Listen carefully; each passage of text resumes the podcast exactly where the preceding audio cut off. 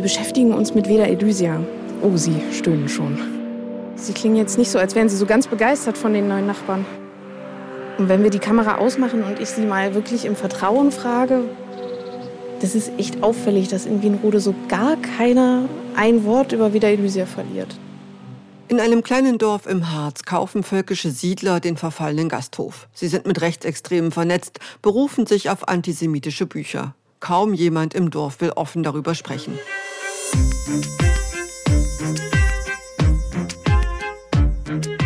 Völkische Siedler in einem kleinen Ort im Harz. Was steckt hinter dieser Gruppe? Welche Ziele haben sie und wie sehen das die Leute vor Ort? Darum soll es in dieser Podcast-Folge gehen und herzlich willkommen zu MDR Investigativ hinter der Recherche. Ich bin Cecilia Kloppmann und arbeite für die politischen Magazine des Mitteldeutschen Rundfunks.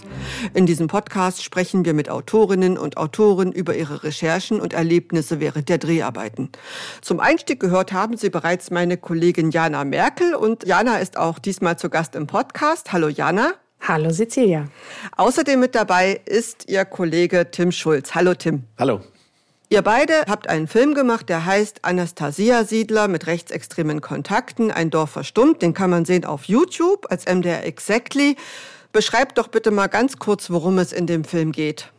Wir sind auf diese Geschichte gestoßen, weil wir uns im Großen und Ganzen mit dem Zusammenhang zwischen Rechtsextremismus und ökologischen Themen im weitesten Sinne beschäftigt haben.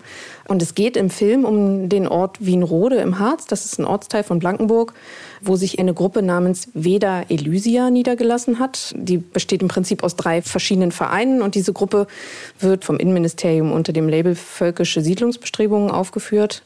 Die haben dort den ehemaligen völlig verfallenen Gasthof mitten im Zentrum des Ortes gekauft vor ein paar Jahren und betreiben verschiedene Webseiten und einen Internetshop und die beziehen sich auf die sogenannten Anastasia-Bücher. Wenn man sich diese Anastasia-Bücher näher anschaut, dann stellt man fest, dass da durchaus neben ganz viel mystischen Dingen und Fantasy-Elementen und so naturreligiösen Geschichten und Autarkie und Selbstversorgertum eben auch problematische Sachen drinstehen wie Antisemitismus und so weiter. Und uns hat einfach interessiert, wer ist diese Gruppe, was machen die genau, warum beziehen die sich speziell auf diese Bücher? Und was macht das mit so einem kleinen Ort, wenn solche völkischen Siedler sich da niederlassen. Mhm. Wir haben dich am Anfang auch gehört zum Einstieg, Jana. Da hast du versucht, mit den Leuten vor Ort in Kontakt zu kommen, mit denen über diese Gruppe zu sprechen. Was war das für eine Atmosphäre dort in diesem Ort? Es ist natürlich in einem kleinen Ort, der nicht mal 900 Einwohner hat, wie Wienrode, erstmal grundsätzlich schwierig, Leute zu treffen auf der Straße. Wenn man da zwei Tage unterwegs ist, trifft man natürlich nicht alle 900 Einwohner. Aber es war wahnsinnig schwierig, jemanden zu finden, der überhaupt vor der Kamera mit uns über die Gruppe Veda Elysia reden wollte. Also es war genau eine Frau, die vor der Kamera uns ein bisschen was erzählt hat darüber, wie sie die so findet. Und ansonsten haben alle anderen Leute, die wir angesprochen haben, da spontan vor Ort gesagt, nee, möchte ich auf keinen Fall was dazu sagen. Schon tun Sie die Kamera weg. Es war sehr auffällig, dass wirklich niemand auch nur ein Wort über diese Gruppe verlieren wollte. Das merkt man schon, dass das so eine Art Tabu ist. Tim, gibt es denn jetzt eigentlich auch konkrete Gründe, warum die Leute Angst haben könnten in diesem Ort vor dieser Gruppe? Konkret ist ein schwieriges Wort in dem Zusammenhang. Ich glaube, da sind sehr viele diffusere Wahrnehmungen da. Ich glaube, vieles rührt daher, dass die Menschen im Ort Angst haben, als Nestbeschmutzer zu gelten. Es gab aber auch bei Kritikern, die auch anfangs sich öffentlich dagegen geäußert haben, also gegen diese Siedlungsbestrebungen, dann zum Beispiel Sachbeschädigungen, da wurden Fahrzeuge beschädigt, Reifen zerstochen. Der Hintergrund von diesen Taten ist total unklar. Also die Polizei konnte nie wirklich ermitteln, wer dahinter steht. Aber die Wahrnehmung bei den Menschen ist auf jeden Fall da, dass es dann Zusammenhang gibt zwischen ihrer Kritik, die sie geäußert haben, und diesen Aktionen. Ansonsten haben wir auch oft die Argumentation gehört, na, ich muss hier noch leben, ich muss mit denen ja im Zweifelsfall auch umgehen, ich will hier im Ort auch mein Geschäft zum Beispiel erhalten, ich will jetzt sozusagen nicht zum Außenseiter gemacht werden, wenn ich mich öffentlich hinstelle und ein Problem benenne. Also so richtig konkret waren die Gründe teilweise nicht, aber es ist ja trotzdem ein schwieriges Klima im Ort auf jeden Fall. Ich würde da gerne anschließend an Tim noch eine Sache ergänzen. Also wir haben im Prinzip kann man sagen, drei verschiedene Gruppen von Menschen getroffen in Wienrode. Die einen, die wieder Elysia absolut kritisch sehen, die aber von sich sagen, ich traue mich das nicht offen zu sagen, weil ich Angst habe vor dem Echo im Ort. Das sind Leute, die haben nicht mal explizit Angst vor Veda Elysia, sondern die haben Angst davor, dass sie im Ort dafür in irgendeiner Form sozial geächtet werden. Dann gibt es Leute, denen ist es egal. Die sagen, es geht mich nichts an, interessiert mich nicht, ist mir wurscht. Und dann gibt es Leute, die das gut finden. und die deshalb nicht kritisch über Veda Elysia reden wollen, weil sie es nicht kritisch sehen. Und das ist ein ganz breites Spektrum, warum die Leute nicht drüber sprechen wollen. Unterm Strich steht aber, es will im Prinzip niemand darüber reden und es macht was mit diesem Ort und mit den Menschen, die da wohnen. Es gab ja schon mehrere Berichte auch über diese Gruppe. Nehmen die das denn eigentlich einfach so hin, dass über sie berichtet wird, Jana? Nee, also es gab einen Bericht von einem Privatmedium, da hat die Gruppe den Reporter tatsächlich bei der Polizei angezeigt, bei der Staatsanwaltschaft angezeigt, wohl wegen Verleumdung. Und auch eine kritische Stadträtin aus Wernigerode, die heißt Ruth Fiedler, sitzt für die Linke im Stadtrat in Wernigerode, ist so 20 Kilometer entfernt von Wienrode. Die hat sich auch immer wieder öffentlich kritisch über die Gruppe geäußert. Die engagiert sich grundsätzlich gegen Rechtsextremismus in der Region und ist dafür auch ein bekanntes Gesicht sozusagen im Kampf gegen Rechtsextremismus. Und auch diese Frau Ruth Fiedler wurde von der Gruppe angezeigt wegen Verleumdung. Das ist eingestellt worden, das Verfahren. Also der Vorwurf konnte nicht nachgewiesen werden, da konnte keine Straftat nachgewiesen werden. Aber das ist tatsächlich was, was passiert. Und es ist auch uns passiert. Also auf unsere schriftliche Nachricht Nachfrage bei der Gruppe, wo wir sie mit bestimmten Rechercheerkenntnissen konfrontiert haben, wo wir bestimmte Dinge nachgefragt haben, weil sie uns ja kein Interview geben wollten. Da macht man das eben so, journalistisch schickt man die Fragen eben schriftlich kam eine lange Liste von Gegenfragen zurück und darunter stand dann eben ein Satz sinngemäß, wir weisen Sie darauf hin, dass wir Sie gegebenenfalls wegen aller in Frage kommenden Straftatbestände anzeigen und auch Sie privat in Haftung nehmen und Schadenersatz fordern. Die nennen sich weder Elysia Weiß man, was das für eine Bedeutung hat? Wo kommt das her, Tim? Na, das ist eine Zusammensetzung. Einerseits Veda, das Wort, das ist die Eigendarstellung der Leute von Veda Lysia. Das käme aus dem so indischen Kulturraum, das ist so ein Begriff, der für Weisheit oder Wissen steht. Und Elysium ist, glaube ich, so ein Begriff aus der griechischen Mythologie, der so eine Art Nachwelt, ja, so eine Art Ort beschreibt, in dem die Guten und die Gerechten hinkommen. Also der Name zusammengesetzt ist auf jeden Fall schon mal so eine Art Heilsversprechung, würde ich meiner Wahrnehmung sagen.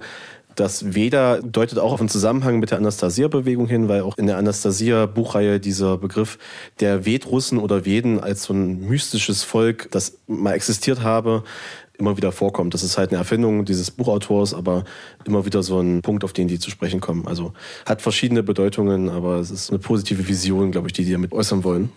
Tim, du hast es gerade schon mal anklingen lassen, dass dieser Begriff der Veden in der Anastasia-Buchreihe erwähnt wird. Also ich habe vorher noch nicht so viel gehört, bevor ich euren Film gesehen habe von der Anastasia-Buchreihe. Was ist das überhaupt? Ja, die Anastasia-Buchreihe, die heißt eigentlich Die klingenden Zedern Russlands. Das ist eine Buchreihe, die aus Russland wenig überraschend stammt. Die ersten Bücher sind so in den 90er Jahren rausgekommen und wurden geschrieben von dem Autor Wladimir Maigret. Und die Bücher sind so eine Mischung aus Fantasy-Romanen, teilweise auch so politischen Abhandlungen. In den Büchern findet man eine teilweise wilde Mischung aus esoterischen Themen, aus mystischen und teilweise auch religiösen Elementen. Da werden auch politische Sachen angesprochen. Und im Zentrum dieser Buchreihe steht Anastasia. Das ist eine fiktive Figur. Das ist eine Frau mit übersinnlichen Fähigkeiten, die alleine im Wald in der Taiga lebt und dort auf diesen Buchautor trifft, der dann diese Lehren weitergibt, die Anastasia ihm gepredigt haben soll.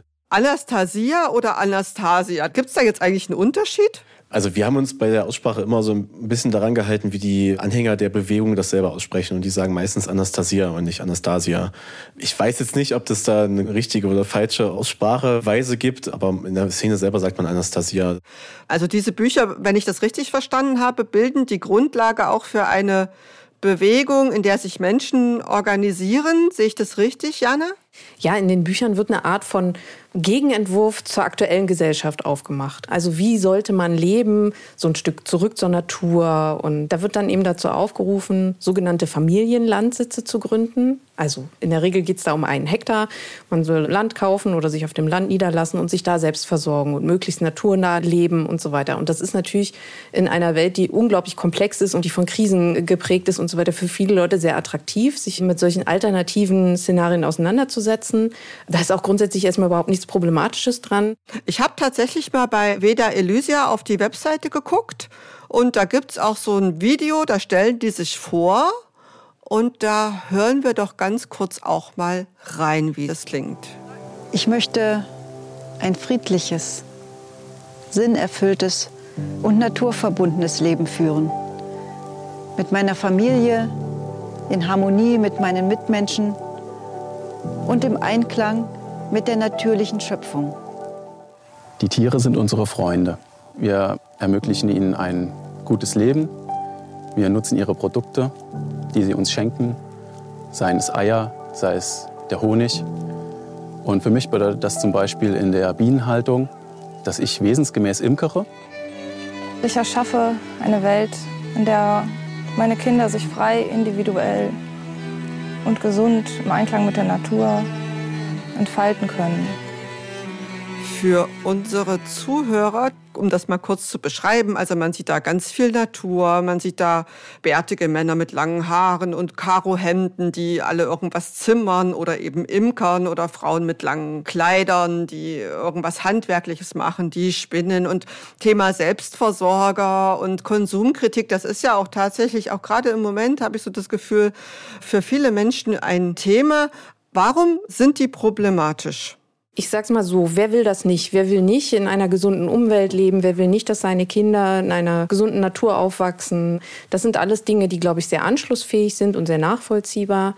Problematisch wird es halt bei den Anastasia-Büchern, auf die sich die Gruppe Veda Elysia ja auch explizit beruft, laut eigenen Aussagen auf der Webseite, weil in diesen Anastasia-Büchern es eben nicht nur um Selbstversorgertum und Fantasy-Elemente geht, sondern weil da eben auch politisch-ideologische Inhalte drinstehen, die problematisch sind, die nicht so wahnsinnig viel dann mit freiheitlich-demokratischer Grundordnung zu tun haben, weil da beispielsweise antisemitische Verschwörungserzählungen enthalten sind. Kannst du das konkret machen?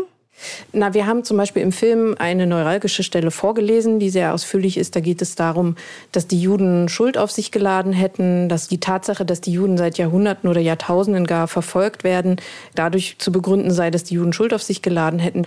Sie seien betrügerisch, sie würden Geld anhäufen, sie könnten Einfluss auf die Regierung ausüben. Also dieses jahrhundertealte antisemitische Klischee vom mächtigen und geldgierigen Juden, das wird da sehr stark bedient, zum Beispiel an dieser speziellen Stelle. Tim hat noch viel ausführlicher recherchiert. Tim hat viele andere Zitate aus den Büchern auch zusammengestellt. Ich habe sie nur grob quer gelesen. Tim hat sich sehr intensiv damit beschäftigt und hat ja auch noch andere problematische Stellen gefunden. Na, besonders präsent ist mir geblieben, dass an einer Buchstelle, ich glaube im sechsten oder siebten Band, ist die Rede davon, dass die Juden, Zitat, kodiert sind, also programmiert sind, kann man sagen, von dunklen Hohepriestern oder Leviten, wie der Autor der Buchreihe das nennt. Damit kommt so ein bisschen zum Ausdruck, dass die Juden demnach Werkzeuge einer bösen, dunklen Macht sind. Sie seien kodiert, das Geldsystem aufrechtzuerhalten. Also auch da sehen wir so diesen Zusammenhang zwischen einerseits den Juden als geschlossene Gruppe und dem Finanzkapital auf der anderen Seite. Also auch ein antisemitisches Stereotyp, das deutlich älter ist als die Buchreihe. Und immer wieder kommt dann zum Tragen, dass sozusagen die Juden hinter diesem Geldsystem stehen, das der Autor so als das Grundübel auch identifiziert in der modernen Welt. Und es sind ja auch nicht nur antisemitische Verschwörungserzählungen drin, sondern darin ist auch zum Beispiel die Rede von einer Art von Rassenlehre, auf die sich auch die Nationalsozialisten berufen haben. Telegonie heißt die. Ja, das hatte Tim mir im Vorgespräch erzählt. Das ist ja was ganz besonders Absurdes, diese Telegonie. Na, mit Telegonie ist eine Erzählung gemeint, nach denen der erste Sexualkontakt einer Frau ihr einen Stempel aufdrücke. Also der erste Geschlechtspartner einer Frau hinterlasse eine Spur, die dann auch bei späteren Kindern, vielleicht auch mit anderen Männern dann irgendwie so hervortrete. Das ist natürlich alles wissenschaftlich vollkommener Unsinn, aber findet sich in den Büchern auf jeden Fall wieder. Und im Strich heißt das, und das ist auch eins der Beispiele in dem Buch, wenn eine weiße Frau mit einem Schwarzen den ersten Sexualkontakt hat, dann könne es sein, dass das Kind, was sie später von einem anderen Mann bekommt, von einem weißen Mann, trotzdem schwarz ist. Das ist das, was da so mit erzählt wird. Also es ist abstrus, es ist wissenschaftlich widerlegt und es ist rassistisch. Inwieweit kann man denn jetzt auch wirklich sehen, dass zum Beispiel diese Gruppe Veda Elysia, es gibt ja auch noch andere völkische Siedler in Deutschland, die sich zum Beispiel auch auf diese Anastasia-Bücher beziehen, dass die wirklich tatsächlich danach leben? Und wie muss ich mir das vorstellen? Ist das für die wie so eine Art Bibel? Ist es so eine Art Religion auch? Ich glaube, das ist schwer, das so pauschal einzuschätzen, weil die Bewegung halt in sich sehr heterogen ist. Anderen Veröffentlichungen nach gibt es durchaus Menschen, die sich sehr streng daran halten an die Bücher, die das als eine Art geschlossene Lehre sehen. Andere sind da wahrscheinlich ein bisschen weniger dogmatisch.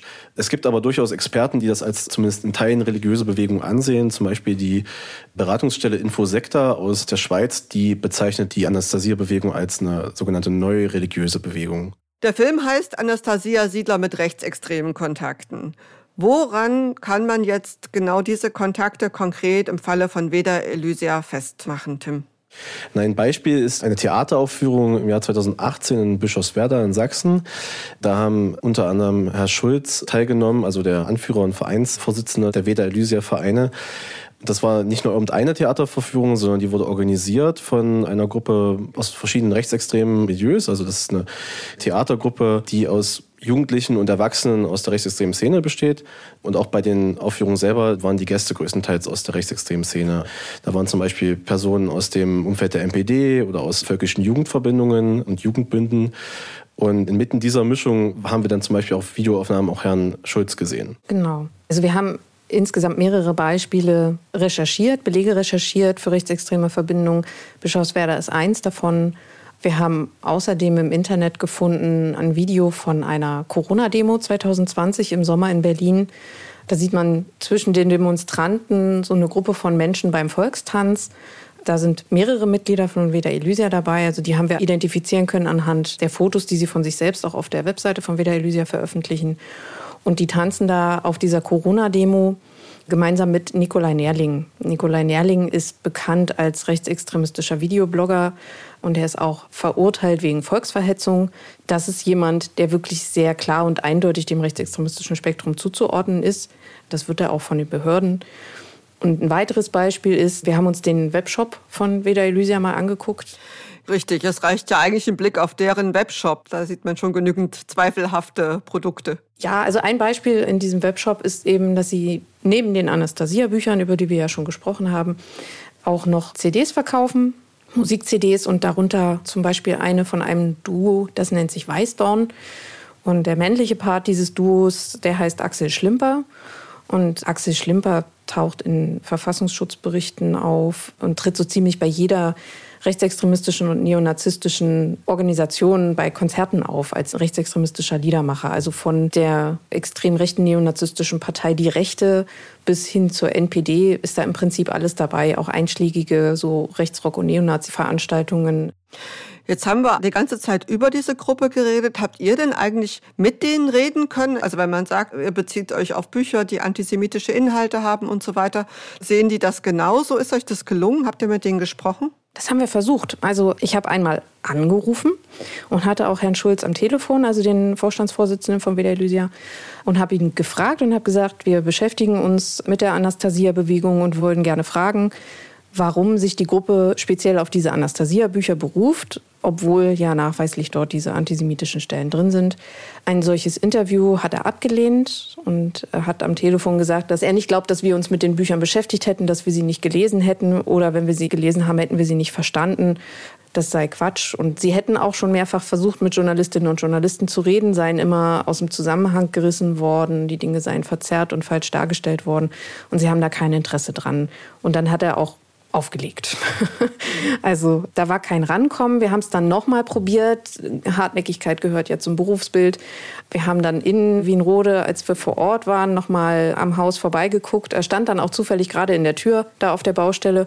Und da habe ich ihn nochmal gefragt, ob er sich nochmal überlegt hat, ob wir vielleicht doch sprechen wollen. Das hat er auch verneint. Also haben wir unsere Fragen dann schriftlich gestellt per E-Mail. Und habt ihr eine Antwort bekommen? Ja, also nein, ja, wie man es nimmt. Wir haben eine E-Mail bekommen, tatsächlich nicht von Herrn Schulz, sondern von seiner Frau, die auch im Vorstand von Veda Elysia ist. Und die hat uns im Prinzip keine der Fragen beantwortet, die wir geschickt haben. Also wir haben unter anderem gefragt nach diesen antisemitischen Stellen. Wir haben gefragt, warum die Gruppe zum Beispiel Musik von Axel Schlimper auf ihrer Webseite verkauft. Wir wollten wissen, was sie nach Bischofswerda verschlagen hat, ob ihnen bewusst ist, wer Nikolai Nerling ist, mit dem sie da getanzt haben. Wir wollten auch wissen, wie viele Grundstücke zum Beispiel zum Verein gehören. Und es kamen nur Gegenfragen, tatsächlich eine Liste von Gegenfragen. Also unter anderem wollte Frau Schulz dann von uns wissen, ob wir Immobilien besitzen, wie viel wir verdienen, wie unser Kontostand aussieht und ob wir jemals in unserem Leben schon mal was Vernünftiges gearbeitet hätten. Das waren dann so die Gegenfragen. Und unten drunter stand dann eben der Hinweis, dass sie uns anzeigen oder gegebenenfalls auch Schadenersatz einklagen würden infolge unserer Berichterstattung. Wie groß ist denn eigentlich diese Gruppe dort und was machen die eigentlich da konkret vor Ort in Wienrode? Also wie groß die Gruppe genau ist, können wir nicht sagen. In den Vereinsakten der verschiedenen Vereine sind immer wieder die gleichen Namen aufgetaucht, die anscheinend die Vereine betreiben. Die Gruppe an sich ist wahrscheinlich deutlich größer, weil auch immer wieder Helfer von außerhalb eingeworben werden über die Website. Es gibt dann solche sogenannte Helfertage, bei denen dann Leute von auswärts auch kommen und die bei ihren Aktivitäten unterstützen. Momentan war unser Eindruck, dass die vor allem mit dem Ausbau des Gasthofes im Ortskern von Wienrode beschäftigt sind und die alten Gebäude renovieren. Wir wissen aber von Menschen vor Ort, die das beobachten, auch, dass die durchaus auch in einem Kleingartenverein aktiv sind in Wienrode und da Gärten übernommen haben und dass es auch Grundstückskäufe gab. Das weiß man aus anderen Veröffentlichungen. Das hat uns auch der Bürgermeister bestätigt, ja. Dass die Grundstücke kaufen in und um Wienrode, ja. Und in diesem Gasthof wollen die dann da wohnen? Wird das ein Wohnprojekt oder wofür ist das gedacht? Eine eigenen Aussagen zu folgen, wollen sie daraus so ein kulturelles Zentrum im Ort machen. Ob die da drin wohnen, das wissen wir auch nicht. Zumindest selber sagen sie nicht, dass sie dort einziehen wollen, sondern dass es ein Treffort für den Ort und für Gleichgesinnte sein soll. Aber kulturelles Zentrum, das heißt ja schon auch, dass es darauf abzielt, dass die Einwohner von Wienrode mit zu ihnen kommen. Jana, sehe ich das richtig? Also das scheint erklärte Strategie zu sein. So sind unserer Ansicht nach auch die Flyer zu verstehen. Sie rufen ja auch zu Spenden auf, um diesen Gasthof umzubauen. Sie nennen das dann Haus Lindenquell. So haben sie ihn getauft. Also da fallen so Schlagwörter wie Vereinshaus, Treffpunkt, Volkstanz, Saal. Also sie wollen da wirklich sozusagen diesen Gasthof zum Zentrum im Ort machen, zum Begegnungsort, zum Ort für Austausch. Und Kritiker haben eben den Eindruck, dass das so eine Art raumgreifende Landnahmestrategie ist und dass es eben auch darum geht, ihre eigene Denke unter die Leute zu bringen. Das hat uns jemand aus Wienrode gesagt, der nicht erkannt werden möchte, eine Person, mit der wir anonym gesprochen haben. Das haben uns aber auch in Vorgesprächen mehrere Menschen erzählt. Im Film, da sieht man auch Ausschnitte von einem Beitrag von Kollegen von Kontraste vom RBB aus dem Jahr 2019. Da kommt der damalige Ortsbürgermeister von Wienrode zu Wort. Der ist nicht mehr Ortsbürgermeister und ihr wolltet eigentlich auch von dem wissen, wie er das heute sieht. Ihr habt ihn allerdings leider nicht erreichen können für ein Interview. Aber 2019, da äußert er sich ja auch erstmal sehr aufgeschlossen gegenüber dieser Gruppe. Denn das kann ja auf den ersten Blick gerade für so kleine Orte in Sachsen-Anhalt auch erstmal wie eine Chance sich anfühlen, dass sich da jetzt endlich wieder was tut.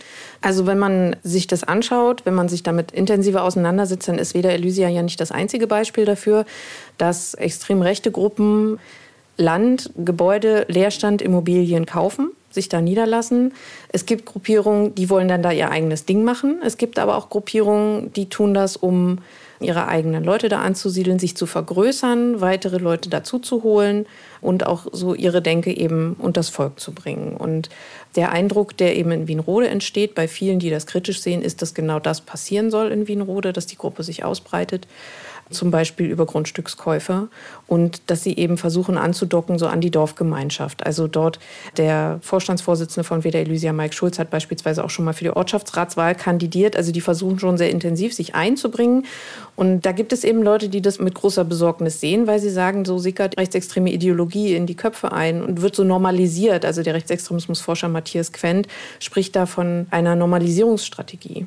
Genau. Und das, was Matthias Quent euch im Film sagt, das hören wir uns jetzt auch gleich nochmal an wenn etwas nicht problematisiert wird, dann wird es zum Teil der Normalität. So wird Normalität hergestellt. Das ist letztlich die wichtigste Waffe der Rechtsextremen, dass niemand sich dagegen wehrt.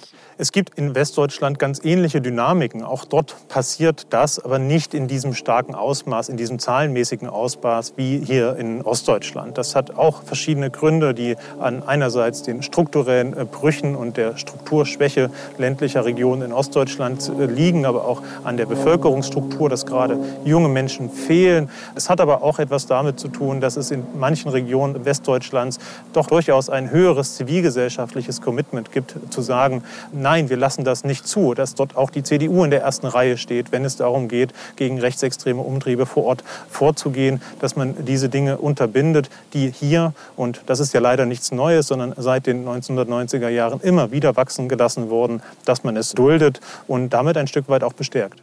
Jana, du recherchierst ja schon sehr lange zu rechten Strukturen. Stimmst du Professor Quent dazu? Also was sind deine Erfahrungen, auch in Bezug auf Ostdeutschland, was solche Strukturen angeht?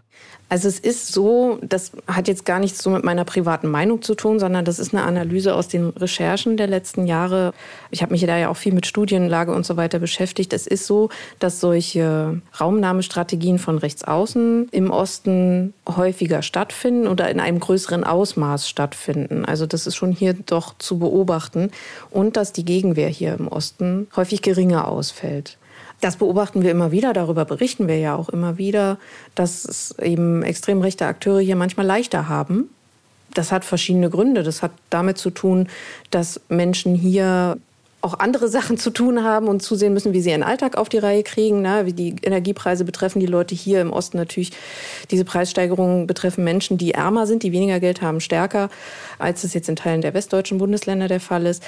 Und es gibt einfach in Ostdeutschland weniger Tradition in Sachen Zivilgesellschaft. Also das ist eben hier nicht so stark ausgeprägt wie in Teilen Westdeutschlands. Da gibt es ganz viele Studien dazu, die das belegen, dass es einfach rechtsextreme Akteure im Osten leichter haben als im Westen. Wir sehen ja zum Beispiel auch, dass so zentrale Akteure der Neonazi-Szene, die früher in Dortmund unterwegs waren, jetzt zum Beispiel nach Sachsen gezogen sind und dann vor allen Dingen in Chemnitz zum Beispiel auftauchen.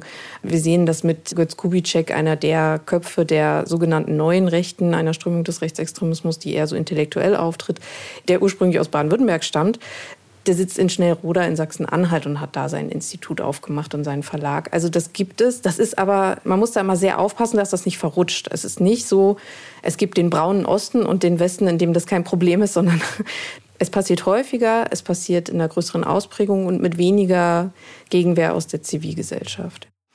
Dieser kleine Ort Wienrode, 900 Einwohner, plötzlich tauchen da diese Leute auf, breiten sich da aus. Was passiert da eigentlich von Seiten der Kommunalpolitiker, Tim? Na, wenn ich den Menschen Glauben schenken darf, mit die ich jetzt Kontakt in Wien-Rode hatte, die auch das Ganze kritisch sehen, also die Ansiedlung von Vedalysia, dann macht die Lokalpolitik deutlich zu wenig. Die haben immer wieder die Kritik geäußert, dass sie nicht das Gefühl haben, dass zum Beispiel die Bürgermeister oder die anderen Lokalpolitiker ihnen den Rücken stärken, dass auch keine konkreten Maßnahmen gegen diese Ansiedlung von Vedalysia unternommen werden. Das hat irgendwann dazu geführt, dass die Menschen, die ursprünglich sich dagegen noch engagiert haben, irgendwann sehr resigniert sich dazu geäußert haben. Und dann reden wir über einen Zeitraum von zwei Jahren, in dem ich mit den Menschen in Kontakt war. Und das war ein sehr ernüchterndes Echo bezüglich der Lokalpolitik. Ihr habt für den Film mit Heiko Breithaupt gesprochen. Der ist Bürgermeister in Blankenburg. Dazu gehört Wien Rode, der ja im Interview mit euch doch sehr klar ist ich sehe das deshalb sehr kritisch, weil aus meiner Sicht einfach ein Deckmantel der Heimatverbundenheit benutzt wird, um Interessen durchzusetzen, die nach meiner Auffassung nicht unserer freiheitlichen demokratischen Grundordnung entsprechen, sondern man will ganz konkret die staatliche Ordnung nach meiner Einschätzung ja auch zerstören und will eigene neue Formen aufbauen. Und dem gilt es entgegenzutreten. Jana, im Interview kündigt der dann auch noch mal eine neue Informationsveranstaltung an. Ist das denn was, was reicht? Naja, also was Heiko Breithaupt mir im Interview gesagt hat, ist erstmal, dass er eine sehr klare politische Einschätzung zu dieser Gruppe hat. Das haben wir ja gerade gehört. Und es gab 2019 schon mal eine Informationsveranstaltung, die von Seiten der Stadt auch organisiert worden war. Da hatte er sich auch drum bemüht und da hat er auch einen Experten eingeladen, der die Leute über Vida Elysia und die Anastasia-Bewegung aufgeklärt hat. Und was die Stadt Blankenburg, namentlich auch der Bürgermeister gemacht haben, ist, dass sie gesagt haben, es gibt keine Kooperation der Stadt mit diesem Verein.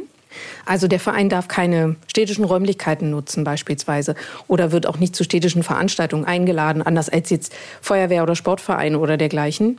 Das ist das, was die Stadt tut. Also er sieht da durchaus ein Problem. Er hat mir auch davon erzählt, dass es diese Grundstückskäufe gibt, dass die Stadt davon aber eben erst im Nachgang erfährt, weil es private Grundstückskäufe sind und weil die Flächen eben vergleichsweise klein sind.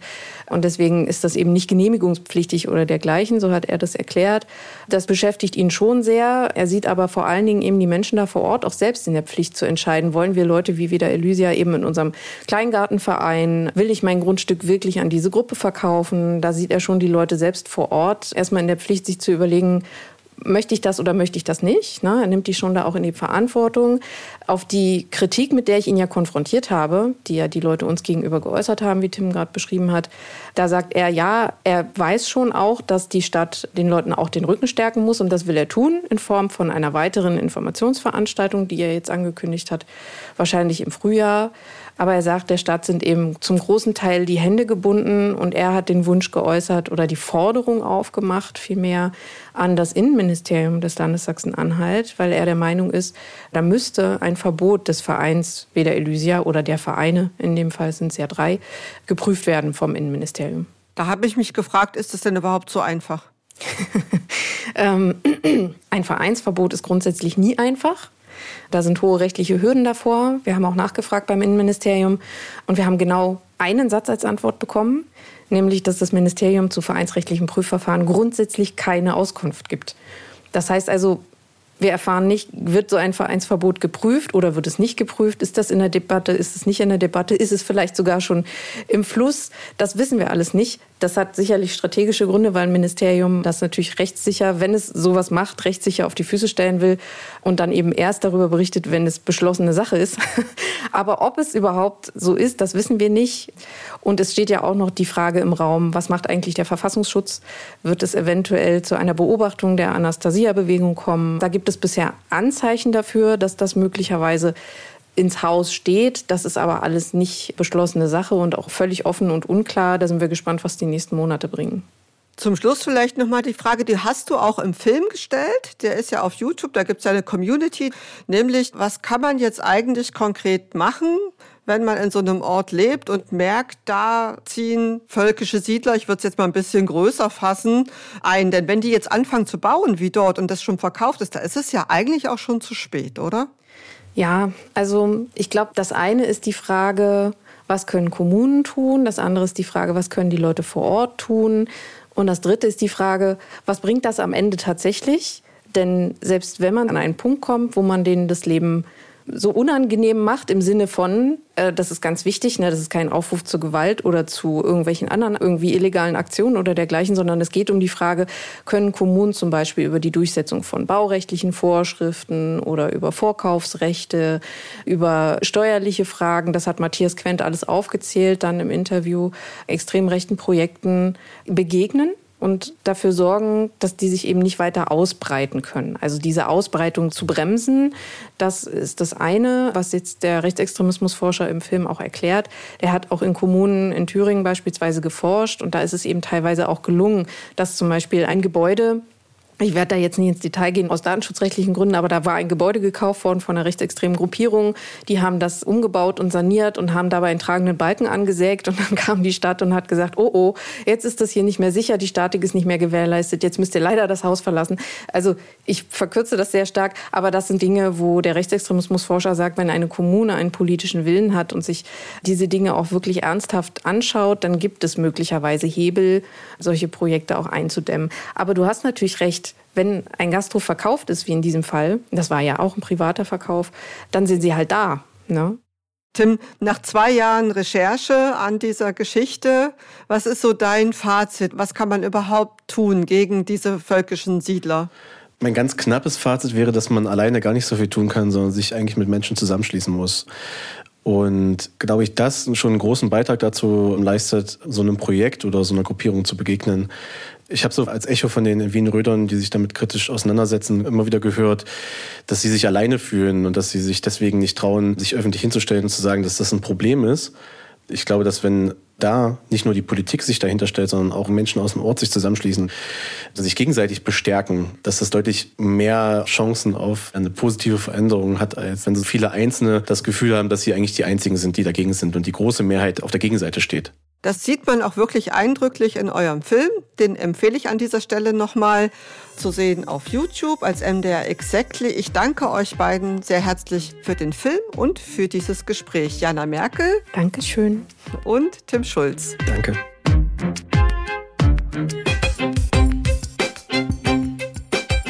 Das war MDR Investigativ hinter der Recherche. Haben Sie ganz herzlichen Dank fürs Zuhören. Unseren Podcast können Sie überall da hören, wo Sie Ihre Podcasts am liebsten hören. Zum Beispiel in der ARD Audiothek, bei Apple, bei Spotify oder auch auf YouTube. Wir freuen uns, wenn Sie uns regelmäßig hören. Alle zwei Wochen, immer freitags, gibt es eine neue Folge. Und um die nicht zu verpassen, ist es am besten, wenn Sie uns abonnieren. Und wir freuen uns auch immer über Bewertungen und Feedback. Weiterführende Links, Informationen und auch Kontaktmöglichkeiten für Feedback zum Beispiel gibt es immer in unseren Shownotes. Und auch in unseren Transkripten ist alles nochmal verlinkt. Zu finden ist das unter www.mdr.de slash investigativ-podcast. Die nächste Folge von MDR Investigativ hinter der Recherche erscheint am 16. Dezember. Bei meiner Kollegin Esther Stephan geht es dann darum, wer wann welche Entscheidungen getroffen hat, die uns in die gefährliche Abhängigkeit von russischem Gas geführt haben. Wir hören uns, so Sie mögen, kurz vor Silvester am 30. Dezember wieder. Bis dahin, machen Sie es gut.